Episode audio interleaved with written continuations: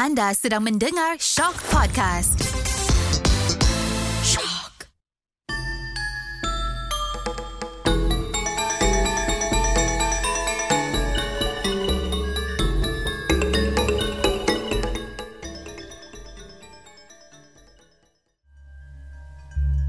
Kisah Putri Saadong Mengikut cerita, Putri Saadong adalah anak kepada Raja Loyar dari Kerajaan Jembal. Sebagai tanda persahabatan, Putri Saadong telah diserahkan kepada Wan Kembang yang merupakan pemerintah Kerajaan Cinta Wangsa.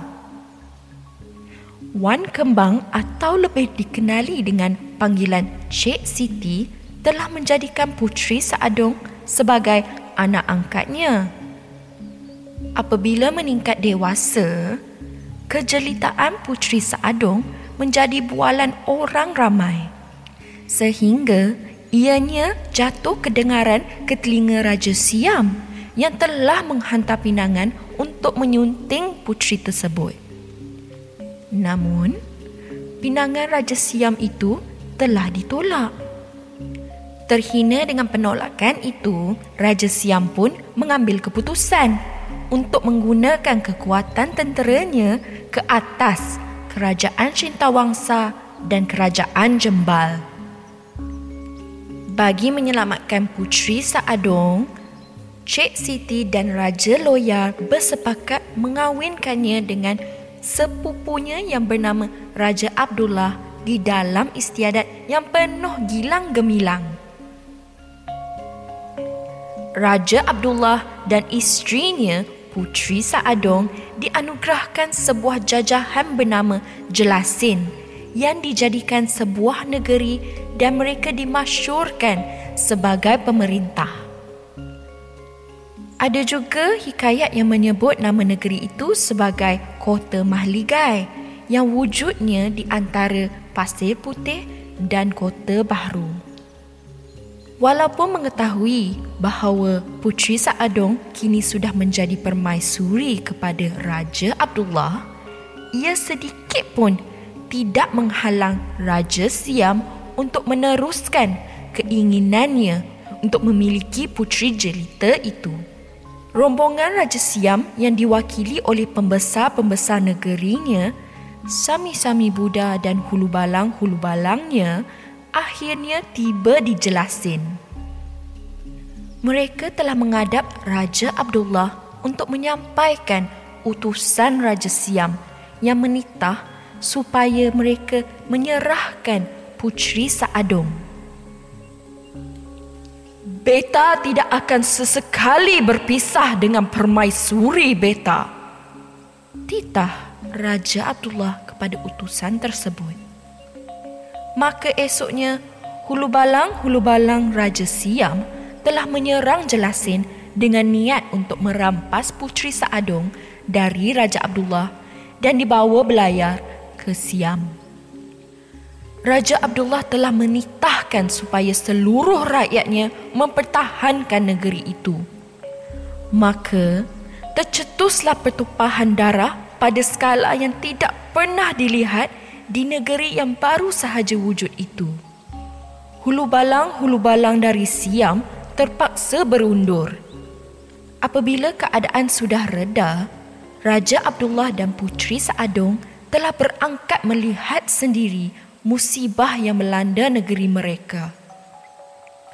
Perasaan Putri Saadong sungguh tertekan apabila melihat ramai rakyatnya yang terkorban. Isteri-isteri menjadi balu kerana kematian suami dan ibu-ibu kehilangan anak-anak lelaki mereka. Tidak lama selepas itu, sampai pula perkabaran bahawa hulu balang-hulu balang Siam telah bersedia untuk menyerang bagi gelombang kedua dengan kekuatan tentera yang lebih besar dan kelengkapan perang yang tidak mungkin dapat ditandingi oleh kerajaan-kerajaan di Kelantan ketika itu. Melihat kegelisahan rakyatnya dan juga kerisauan suaminya terhadap musibah baru yang akan melanda negeri mereka, Putri Seadong pun akhirnya bertitah supaya dia diserahkan kepada Raja Siam dengan syarat suaminya dan rakyat negeri Jelasin tidak akan diusik bahkan akan dinaungi dari sebarang ancaman oleh Raja Siam. Dihikayatkan, Raja Abdullah tanpa berfikir panjang telah bersetuju bahawa hanya itu sahaja jalan keluar yang terbaik lalu segera menghantar utusan kepada Hulu Balang, Hulu Balang Siam. Berbekalkan linangan air mata dan hati yang hancur, Putri Seadong tabahkan dirinya belayar ke negeri Siam. Ketibaan Putri Seadong ke negeri Siam telah diraikan dengan penuh meriah. Bagaimanapun, Sebaik sahaja Putri Seadong menjejakkan kakinya di istana barunya itu, Raja Siam jatuh gering. Setelah beberapa hari berlalu, Raja Siam yang tidak sembuh-sembuh telah menitahkan supaya diusung ke kamar Putri Seadong. Keberangkatan Raja Siam disambut Putri Seadong dengan hormat dan bermaruah. Patik lihat ada kudis di dada tuanku. Sudah lamakah tuanku mengidapinya? Tanya tuan putri itu. Ya, jawab Raja Siam yang menjelaskan penyakitnya itu mula muncul pada hari keberangkatan tiba Putri Seadong. Walaupun kecil, tapi sungguh berbisa kerana bisa yang tidak mampu beta tanggung. Tidak dapatlah kita bertemu lebih awal seperti keinginan beta. Titah Raja Siam. Bahkan lebih lama Raja Siam bersama Putri Seadong bertambah berdenyut-denyut sakitnya hingga hampir hilang kewarasaan baginda menahannya. Lalu disebabkan tidak tertahan lagi Baginda terpaksa meninggalkan kamar itu. Pelbagai bomoh dan tabit dipanggil mengadap untuk merawat Baginda. Tetapi, semakin lama, semakin merebak kudis-kudis kecil itu. Kesakitan itu amat sangat kuatnya dan bertambah-tambah lagi bila Baginda menghampiri Putri Seadong. Melihat kegeringan Baginda, mula menjejaskan pemerintahan kerajaan Siam, Ketua Sami mengadap Raja Siam dan menawarkan pandangannya. Setelah bersujud sembah dan memohon diampunkan segala yang akan dituturkan, Ketua Sami itu menawarkan pandangannya. Pada firasat Ketua Sami itu, geringnya baginda ada kaitan dengan kehadiran Putri Saadong ke tanah Siam dan menasihatkan baginda menitahkan supaya putri Saadung mengadap dan mendengar pandangan tuan putri tentang penyakit yang dialaminya itu. Maka atas titah baginda, putri Saadung dibawa mengadap. Seperti sebelum-sebelumnya, bertambah-tambah sakit baginda bila berada hampir dengan tuan putri itu. Bertanyalah baginda Raja Siam kepada Putri Seadong, adakah musibah yang dialaminya itu adalah atas angkara Putri Seadong? Ampunkan Patik, tetapi pada firasat Patik, musibah ini adalah angkara perbuatan tuanku sendiri. Kata Putri Seadong. Manakah Patik berdendam atau berniat jahat kepada tuanku kerana kehadiran Patik atas pilihan dan persetujuan Patik sendiri.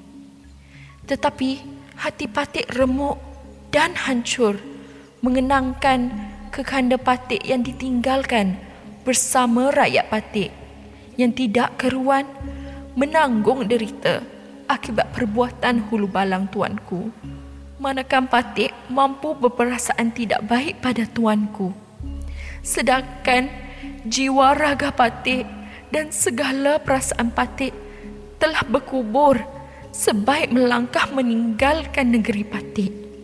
patik yang hadir pada tuanku hanya sekujur jasad tidak berperasaan lagi. Luah Putri Saadong.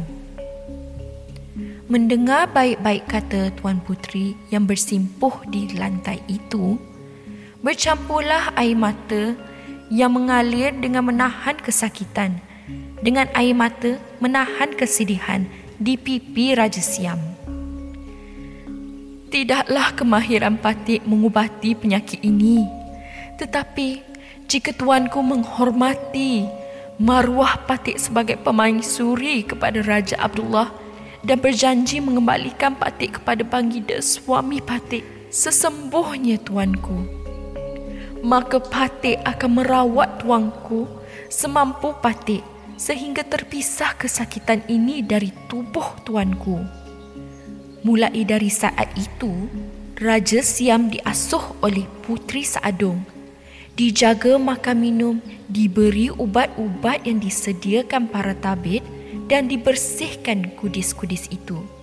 Lama kelamaan, kesihatan Raja Siam beransur-ansur pulih. Maka, dipanggil yang mengadap pembesar-pembesar negeri, lalu dititahkan supaya disiapkan sebuah bahtera untuk membawa Puteri Saadong berangkat pulang ke negeri Jelasin. Apabila Raja Siam sudah sembuh, Baginda tidak lagi berlengah untuk menunaikan janjinya. Sebagai tanda terima kasih Baginda kepada Putri Saadong, Baginda menghadiahkan berpasang-pasang persalinan dari sutera, batu-batu permata dan barang-barang perhiasan dan pinggan mangkuk. Maka berlayarlah Putri Saadong ke negeri tumpah darahnya. Tatkala bersama pengiring-pengiringnya tiba di Jelasin, kegembiraan Puteri Saadong bertukar gusar. Seolah mendapat petanda bahawa kekecewaan baru akan menimpa. Terdapat beberapa versi yang menceritakan apa yang berlaku seterusnya.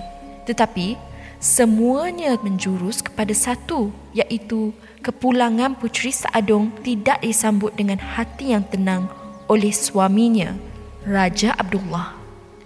Putri Saadung mendapati Raja Abdullah sudah mempunyai pengganti dirinya dan paling mengecewakan dituduh berlaku curang oleh Raja Abdullah sendiri. Tidak tahan dengan penghinaan terhadap dirinya, sedangkan Putri Saadung telah berkorban segala-galanya untuk suami dan negerinya, Putri Saadung bangkit untuk mempertahankan maruah dan kali ini berjuang untuk nama baiknya sendiri. Dihikayatkan berlakunya pertengkaran di antara Raja Abdullah dan Putri Saadung yang berakhir dengan Raja Abdullah terbunuh ditikam dengan cucuk sanggul. Selepas peristiwa tersebut, Putri Saadung meninggalkan tahta kerajaan Jelasin kepada adik iparnya Raja Rahim. Putri Saadung dihikayatkan mengasingkan diri bersama pengiring-pengiring dan penjaganya yang bernama Awang Selamat di Bukit Marak berhampiran dengan Bacok dan akhirnya ke Gunung Ayam berhampiran Sungai Negiri. Mengikut hikayat, di Gunung Ayamlah Putri Saadong akhirnya gaib. Ada juga cerita-cerita turun-temurun yang meriwayatkan bahawa Putri Saadong dilihat muncul setiap kali sebelum musibah besar melanda negeri Kelantan. Antaranya sebelum banjir besar 1926 dan juga sebelum Jepun memasuki tanah Melayu. Di dalam banyak sebab, kisah legenda Putri Saadong mempunyai banyak persamaan dengan kisah legenda Sumpahan Masuri dan Laksamana Hang Tua di dalam hikayat-hikayat Melayu. Pokok panggalnya berkisah kepada soal fitnah dan kesetiaan. Jadi, itulah kisah Putri Saadong.